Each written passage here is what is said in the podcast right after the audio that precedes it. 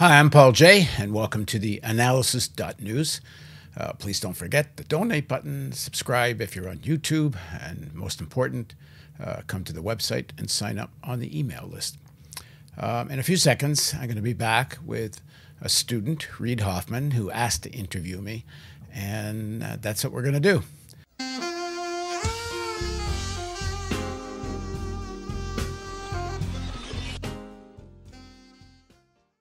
I had another question relating to Donetsk and Luhansk, um, the the breakaway regions. Um, you you were saying that, and I, I agree entirely that there was really no excuse for either side to be using force in Donetsk and Luhansk. And when I say either side, I mean Russia and the Ukrainian military.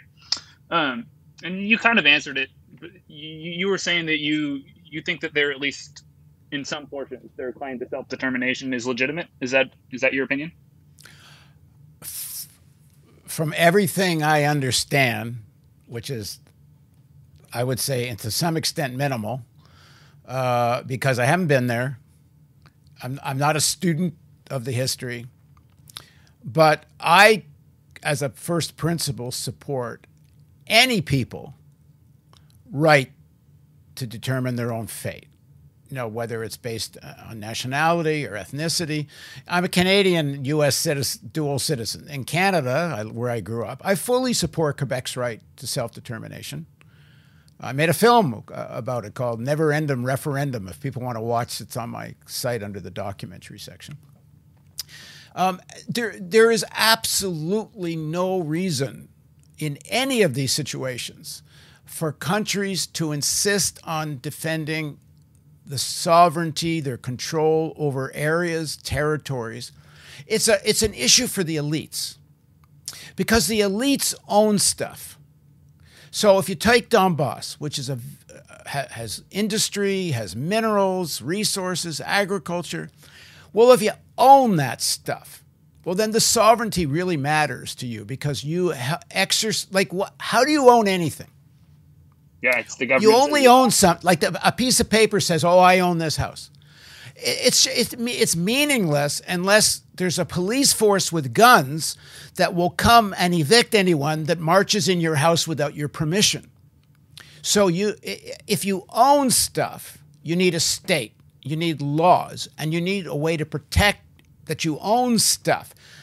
But if you work in a factory, if you work in a mine, you work on a farm, and you don't own that stuff, does it make that much damn difference to you which country, oh, you know, what state well, yes and no, I would say. Yes and no. Yes, if the state you're in defends your rights as a worker somewhat more, somewhat better, if you have more power than in the other state that might want to grab it. Okay, to some extent, yeah. But to a large extent, even if you take Donbass, okay, let's say they declared independence. The Ukrainian government should have just organized a referendum, internationally observed. And if the people want it, say, great, go. Did, you know, honestly, from what I know of Donbass, all they really wanted in the beginning was a federal solution, like in Canada. You know, a, a situation where they have, like Quebec ha, has its own uh, civil code based, based on Napoleonic law. Uh, it's not like civil law is not the same in Quebec as the rest of the country. Uh, you also have language laws in Quebec to defend French language, which the people of uh, the Russian speaking people of Donbass, Donbass may well have wanted. Uh, so, you know, that's what they wanted. And if the Ukrainian government wasn't run by such uh, corrupt, uh, much of them very right wing oligarchs, uh, they would have, you know, found a peaceful solution to that situation. That said, the Russians' oligarchies know better. You know, the, the Ukrainian oligarchy, Russian oligarchy, you know, they all came to power stealing the assets of the people that were previously public when there was a Soviet Union. And, and they, you know, they have states that represent their interests. And the Russians were not, you know, were no more interested in a, in a peaceful resolution of Donbass, I don't think, than, you, the, than Ukraine was, because in the, the longer run play, uh, was to try to get Donbass into this into the Russian Federation. And you know the speeches Putin has made about the fact that there there really is no Ukraine. It's all the Russian Brotherhood and all this. Uh, so there could well have been a peaceful solution. Yes, I do believe, from what I understand, the people of Donbass have a right to self determination. Uh, it should now be part of a peace solution, which is there should be now, uh, as a part of a peace agreement, an internationally supervised uh, referendum uh, for a, for and give people of the of the Donbass region a legitimate choice whether they want to stay within Ukraine in a federal solution, do they want independence and neutrality, or do they want to join the Russian Federation? Uh, and you know, the, the truth is, the the more uh, facilitating Ukrainian government is, the more people might want to actually stay, because you know. But the way it's now, the, uh, the the problem now, and this is how the elites use this issue of sovereignty, which is really for their benefit mostly. I'm not saying completely. Sometimes, like, sovereignty matters in order to defend the people from an external aggressor. So it's not it's not a non-factor, and it's and and we're not living in a world with where you can have no borders now. So right, it's a it's a complicated question, but mm-hmm. the in, in, in, inflaming of national identity the inculcation from birth of national identity. This is, uh, you know, this goes back into feudalism. Uh, it goes back into slave society, where the elites who profit from and use, and to a large extent themselves internalize, national identity as a thing that has to be defended with your life so the First World War is the best example, where the elites, in order to fight over the redivision of Europe and fight over the redivision of colonies around the world, send workers from all of Europe at each other's throats. So the elites can decide which elites are going to be dominant and which elites get to exploit, not just all the soldiers on all sides that are getting slaughtered but which elites get to exploit their labor after the war. And people are willing to die for this stuff. You know, the national identity is so deep in the psyche. You know, you go to school in the United States. You know, you grow up, you got to put your hand on your heart at school and say, I pledge allegiance to the flag of the United States of America. Every country's doing that, more or less. And I have to say, they're doing it a lot in Russia. The, the promotion of Russian nationalism is virulent and uh, connected with the uh, Russian Orthodox Church, that, that people's national identity is so connected with the uh, ideas that, oh, we were the empire, we need to be again. And it's all connected with the, ex- you know, they talk about American exceptionalism, and this is very big part of the national identity. Well, now you got deep Russian exceptionalism. And it's not new. You know, before the Soviet Union, the uh, Russian nationalists and Russian Orthodox Church were virulently uh, pro this idea that Russia is a very unique, identified civilization that, def- that defends the Christian faith. And this Russian nationalism, you know, was really promoted in schools and through the church and it had it was connected with the idea of empire. Of course, the British did the same thing. I mean, I mean, uh, there was no no one has done more uh, destruction on this earth than the British Empire, which I saw a number they may have killed more than a billion and a half people over th- 300 years. This this internalization of national identity is just so screwing up the people of Ukraine and Russia. And I, you know, one would think by this you know, after the Nuremberg trials and World War II, you know, we would have learned from this. Um, and we did for a time. We did. And as you know, and one of the as terrible as the police state became in the Soviet Union, uh, the Soviet Union really was pretty good at trying to damp down this right wing uh, religious nationalism. Uh, but now Putin has brought it all back. And of course, the Ukrainian oligarchs have brought it back into Ukraine. And you, again, you know, you have Ukrainian and Russian workers killing each other, uh, really on behalf of the oligarchs, and thinking they're dying for their nation. You, you're speaking of, you know, it's in this case and in, in, many cases, but not all, that sovereignty is oftentimes an issue between regional oligarchs and you know the elite, as it were. And so, you know, I, have been following not just the situation in Ukraine, but the kind of unfolding ramifications around the world, specifically relating to the petrodollar and these these sorts of financial ramifications. And I, I was wondering what your take on, you know, from the perspective of an oligarch, not necessarily from the perspective of a citizen like you and I. Um, who, who do you think is winning this war, or at least who is benefiting um, significantly? Oh, the Americans and the Chinese. Uh, I mean, the Americans. Uh, anyone that argues that this is hurting the Americans, yeah. I think, is nuts. Uh, the uh, this is this is a wet dream for the American military-industrial complex. Uh, you know, everyone's you know Germany's going to double their arms purchases and manufacturing. Yeah. Uh, Finland and Sweden are going to seriously talking about joining NATO. I mean, there was serious conversations going on. Is NATO even necessary prior yeah. to this? Uh, even even Trump was talking about what do we need NATO for, and lots of people in Europe were saying, you know, the United States is nuts. Do we really want to be part of a, a military alliance with crazy people at the helm of the United States? And now NATO's back to life. Uh, you know, reinvigorated NATO, massive increase in military budgets. Um, the U.S. dollar is up and up and up. All this talk about, oh, this is the end of the U.S. dollar. Well, I, I don't see it.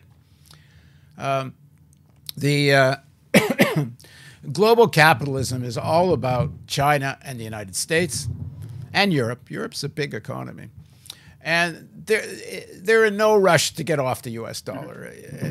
You know, Russia may make noise about, oh, trading at rubles and all that. But if yep. Putin's to, is turning Russia into a satellite of China.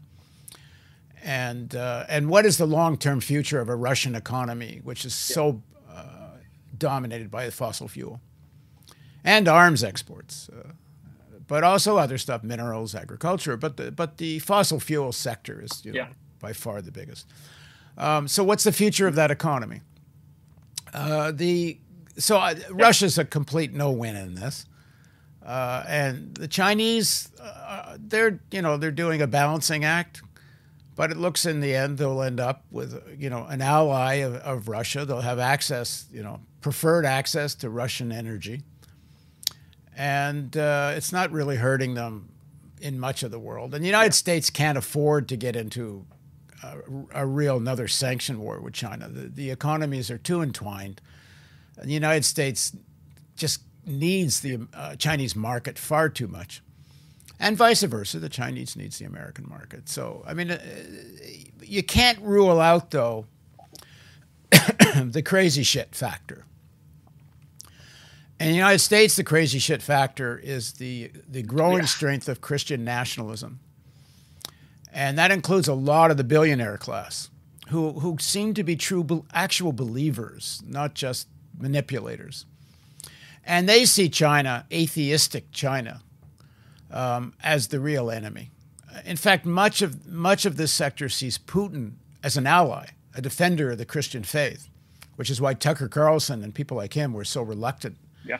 uh, to, to go after Russia and, and join in, and even in Russia Gate and the other kinds of stuff.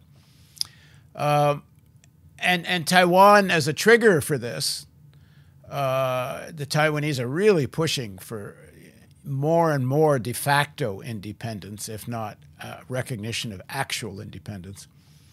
And there's forces in the United States, including from the military industrial sector, who, who, who want this as tense as possible. And shit can happen as much as rational minds on all sides may not want war over Taiwan. Um, it wouldn't take much to trigger something that starts to get out of control. So, uh,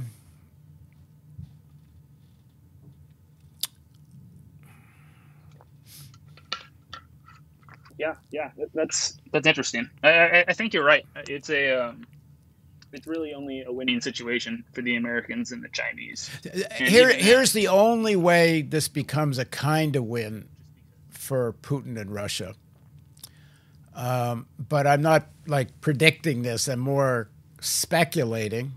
Maybe this is what Putin's thinking.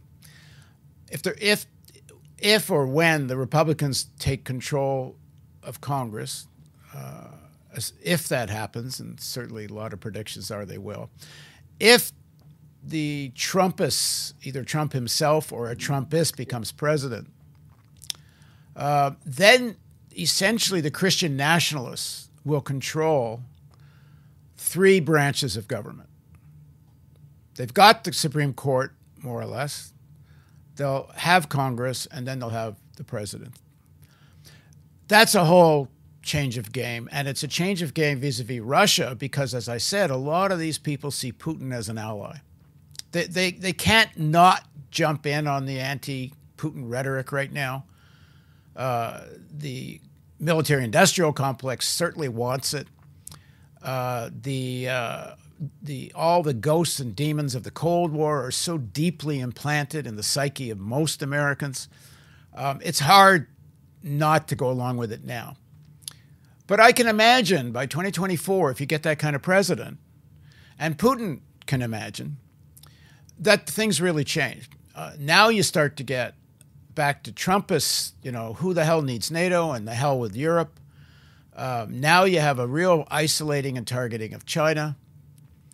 And now you have uh, a Russia that's no longer enemy number one, at least, and, maybe some normalization and relief of sanctions. And most importantly, if you're Putin, you have climate deniers, climate science deniers back in power. And, and more or less the end of any effective action on climate, which I have to say is also the end of human civilization as we know it, but, but not soon enough to worry fossil fuel and, and Russian fossil fuel. So, so if Putin's doing calculations like that, maybe he says, okay, you know, the longer term, I'll wind up with this very important piece of Ukraine, Donbass, the land bridge to Crimea, Crimea. Um, there's a lot of wealth wrapped up in that. Um, and I'll take the short term hits, but also what have I accomplished, which is I've stoked Russian nationalism to such a degree that I can put somebody in jail just for calling this a war and not a special military operation. Like the power that's accrued to him in the course of this nationalist fervor with the full, full support of the Russian Orthodox Church. If, if there were any challenges to his power, uh, this war has really uh, solidified him. Uh, you know, similar thing happened to George Bush. You know, before the invasion of Iraq, there was a TV show it was called That's My Bush. And it was a political satire about the Bush family.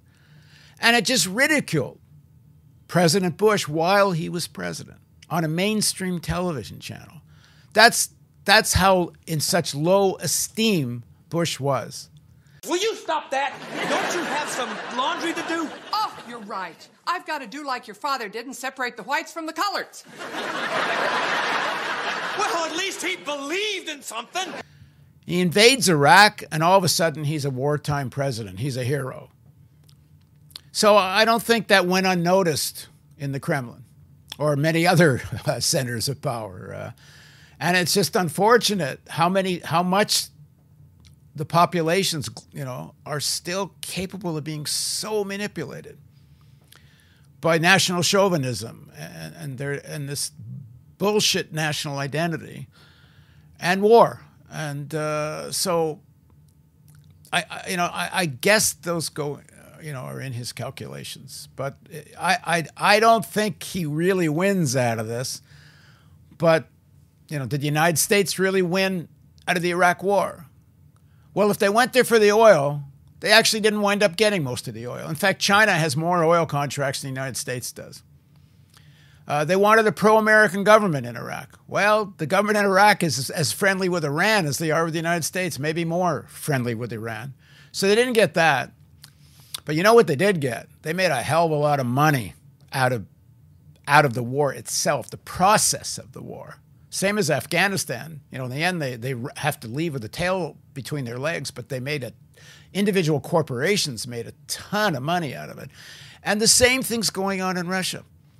You know, the, the oligarchs and, and, the, and the Russian state, which is, you know, is almost like a fiefdom in many ways, is making a ton of money the fossil price of fossil fuel is through the roof, and, and they're still selling fossil fuel. Uh, I don't I don't know that they're selling less fossil fuel, maybe different customers, uh, but the price of that fossil fuel is through the roof. Um, all the, the fervor in, in arms exports, because much of the world's still buying Russian arms, including India, which I think 60% of their arms come from Russia. So, so the, the actual process of war itself, whether you win or lose, is very lucrative for the people that make money out of war. So it's a lot of factors at play here, but the, the fundamental uh, issue is the uh, oligarchs win short term. Uh, long term, human society is closer to coming to an end. Uh, obviously, nuclear war is far more threatening now. I don't think there's a rational decision that's going to be made to use nukes. There is actual serious conversation about low yield tactical nuclear weapons, which is about as insane a conversation as you can get because to think, like if you have a tactical nuclear weapon, so let's say, I don't think this is happening, but let's say the Russians are about to not just lose uh, in Donbass, but they get so defeated in Donbass that there's actually serious conversation in NATO uh, oh, should we take this even further and wipe out some Russian troops on the Russian side? I, I really don't think this is going to happen. I'm no way predicting this. But what I am saying is if there was a use of a tactical nuclear weapon by the Russians, because any th- real threat to the Russian state is when they say they would use it.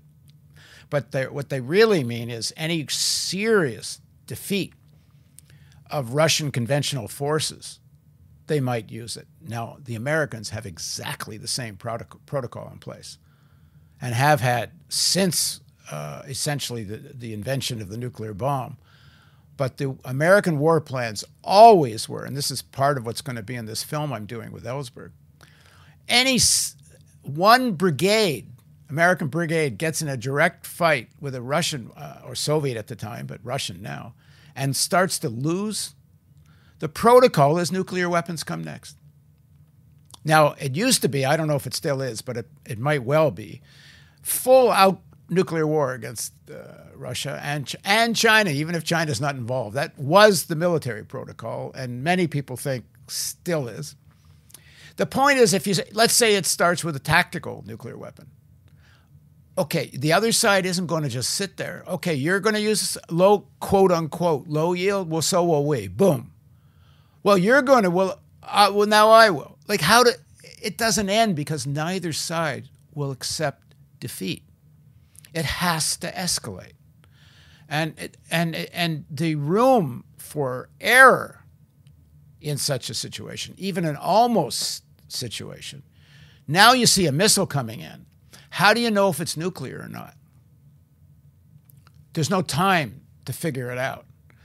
Um, and and and the real uh, deterrent is in the submarines on both sides.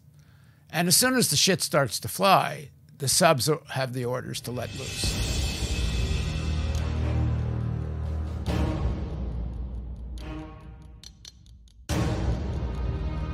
A full salvo from an Ohio-class submarine, which can be launched in less than one minute, could unleash up to 192 nuclear warheads to wipe 24 cities off the map.